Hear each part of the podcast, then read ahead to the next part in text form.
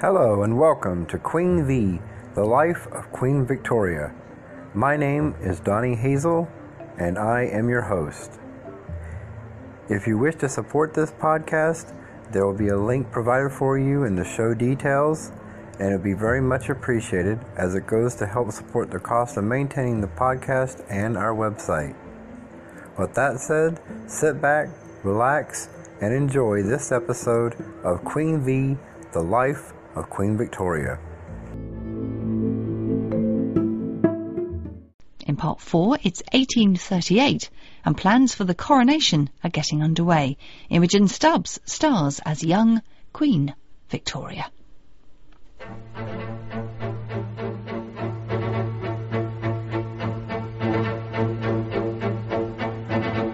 As yet uncrowned, Victoria is already making her mark. Although according to the Times, it's Lord Melbourne who writes her speeches, which are full of Whig catchphrases and bias. Poor little queen, said Thomas Carlyle.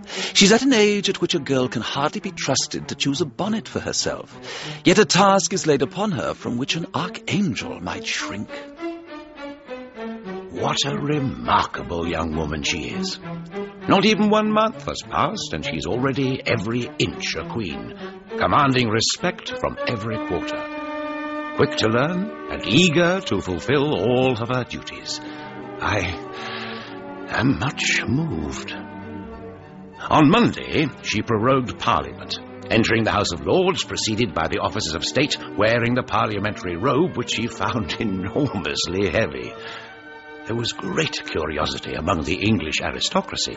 Old Lady Jersey had armed herself with powerful opera glasses, which she relentlessly fixed upon the young queen. At ten minutes past two came Lord Palmerston, the Foreign Secretary, and stayed till six minutes past three. We talked about Russia and Turkey a good deal, etc. He is very agreeable and clear in what he says.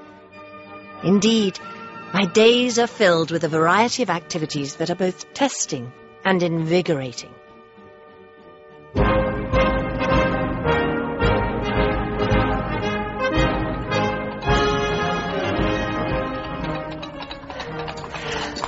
I think the guardsmen and lancers quite the most dashing of men. Do you not think so, Lord Melbourne? Oh, quite. Oh, that was so exhilarating. And darling Leopold behaved beautifully. I was quite nervous about cantering up and down the lines, but it was wonderful. And if I may say so, Your Majesty, your control of Leopold when you reached your first position was exemplary. Not a movement, despite the maneuvers and the band playing. I think for the first time I felt like a man. I do believe, Lord Melbourne, that I could lead my troops into battle. As your faithful servant, ma'am, I could not allow such a thing. But the men much admired your salute, and so did I. Another canter, I think, as far as the avenue. Can you keep up with me? I almost wish we were back in Kensington Palace. No, this place is not to my liking. And my daughter sees fit to keep me away from her apartments. I think Her Majesty is only concerned for your comfort. Hmm. Buckingham Palace is convenient for Parliament, and it is also large enough to accommodate a greater number of people, all quite privately. Then why has she ordered a door to be cut between your rooms and hers? A servant must be at hand, madam. But not her mother. Mamma, I did not expect to find you here. Your Majesty. Victoria. I have been much concerned with parliamentary papers. You've settled in, I hope. I much prefer Windsor and would choose to spend more time there. Will you excuse me, please, ma'am? I have my duties. Indeed, dear Lehzen. Come to me later. We must go through the newspapers. Yes, ma'am. Now that we are alone, I would like to raise the subject of my well-being. Every effort has been made, Mamma, to make you feel at home. Then why may I not entertain guests of my choosing? You refer to Sir John Conroy, I suppose. And his dear daughters. It seems so unfair that they may not be received at court. Please stop this, Mamma. The constant letters from you on the subject are becoming an irritation. I have much more important things to consider. That is patently obvious to me. Sir John has been given a title he doesn't warrant, and an extravagant pension. That, in my view, is quite enough. You will not prevent me from asking him to the Guildhall banquet. I cannot depart from the line of conduct which I have adopted. This is all too much, Mama. I beg you. There is still the matter of all the debts you have incurred. And in your position, my dear daughter, they can easily be settled. Not so. Then perhaps I should throw myself on the mercy of Parliament. If the Queen cannot provide for her own mother, what else can I do?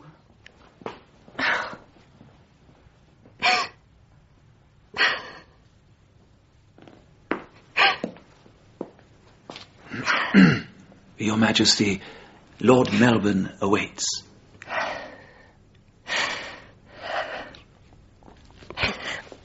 My dear Lord Melbourne, how good it is to see you. Your Majesty is well, I hope. Perturbed. Then, ma'am, you must allow me to listen to your concerns. I am always here to advise you, as it were, if I'm able. My mother is disgruntled. It hurts me greatly that I should have to treat her with such harshness, but it is difficult to keep my resolve. The Duchess can be a determined woman, but she and Sir John cannot harm you now. But there are still the constant arguments about my mother's debts. She demands that I contribute £10,000 out of my privy purse towards them. No, no, that simply won't do. She threatens to throw herself at the mercy of Parliament, shaming me at the same time. No, no, no. She will not do that. It would amount to blackmail. Leave it with me, ma'am. We have a much more important matter to discuss. The plans for your forthcoming coronation.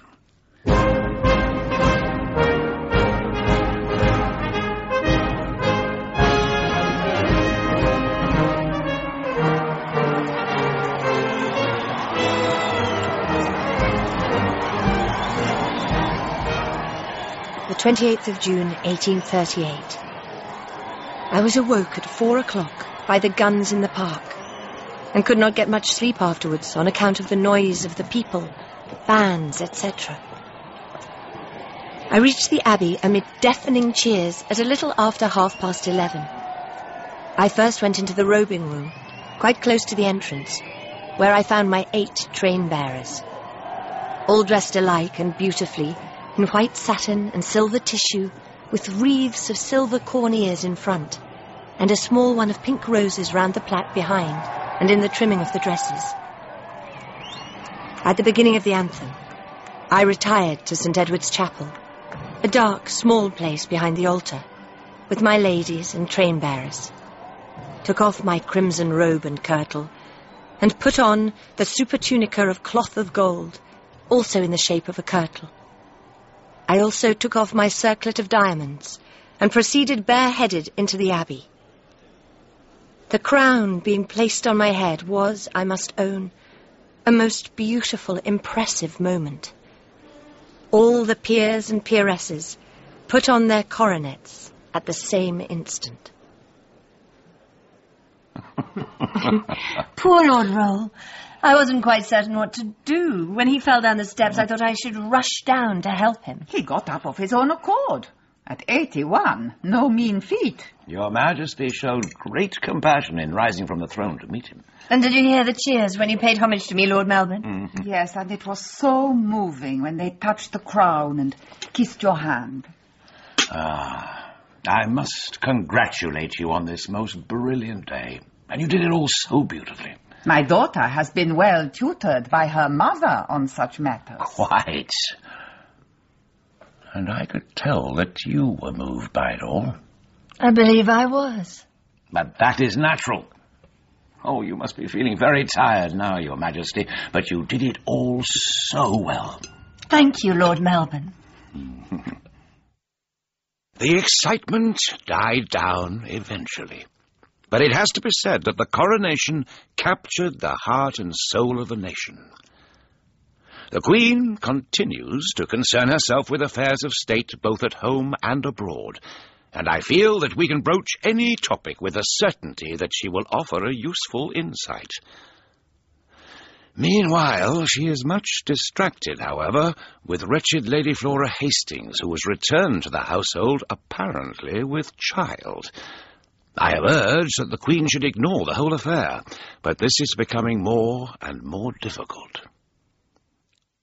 Lady Flora, after lengthy protests, agreed to be examined. And the outcome? She was found to be a virgin.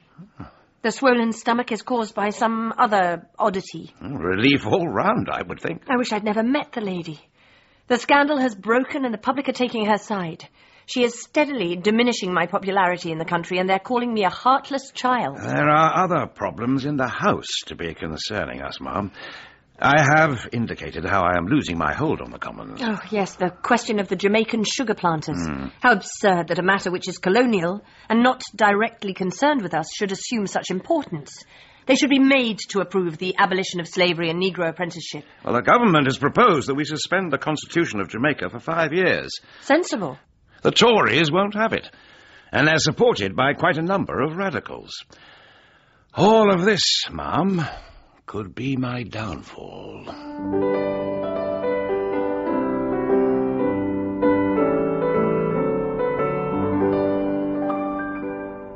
The 7th of May, 1839. The state of agony, grief, and despair into which this placed me may be easier imagined than described. All my happiness gone. That happy, peaceful life destroyed.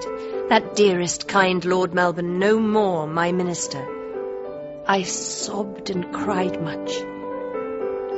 I wrote to Sir Robert Peel, who came to see me embarrassed and put out. I asked him to form a new ministry. He says entering the government in a minority is very difficult. He felt it arduous, and that he would require me to demonstrate confidence in the government. Tragically, Lady Flora's condition worsened, and she died without a struggle, poor thing. Five thousand people showed up at her funeral, and although the Queen did not attend, stones were thrown at the carriage she sent. My friendship with the Queen continues, and I note that Her Majesty is becoming disillusioned, quite fat and indolent. The honeymoon period is over, I fear, and she needs the support and stimulus of a partner. To this end, I have suggested that she delay no longer in considering the possibility of marriage. Your Majesty, Lord Melbourne. Your Majesty. I will come to the point immediately. I have decided to marry Albert. You have. And when did you have in mind to do this? In about a year. Too long.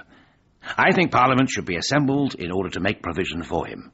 But the matter shouldn't be talked about yet, in case of any objection. Oh? Although I don't think there'll be much. On the contrary, I think it'll be very well received.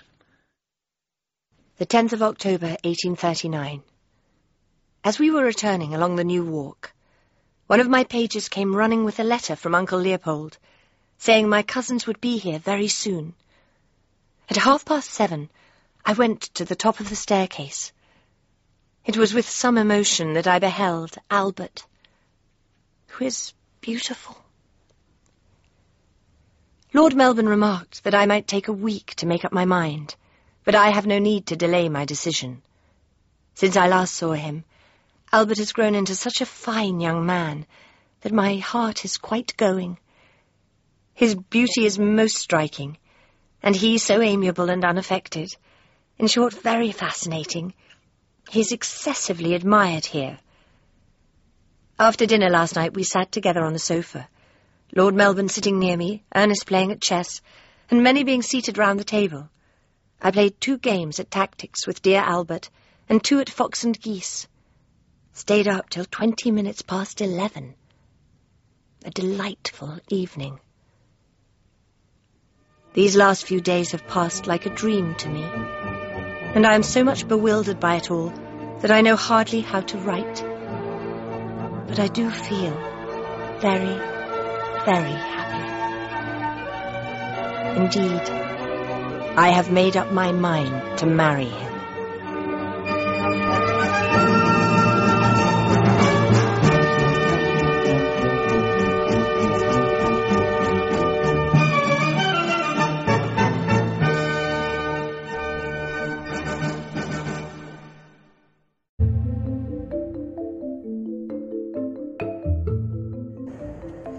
Thank you for listening to this episode of Queen V, The Life of Queen Victoria. Remember, if you would like to support this podcast, you can look in the show description notes to find a link. Thank you and have a great day.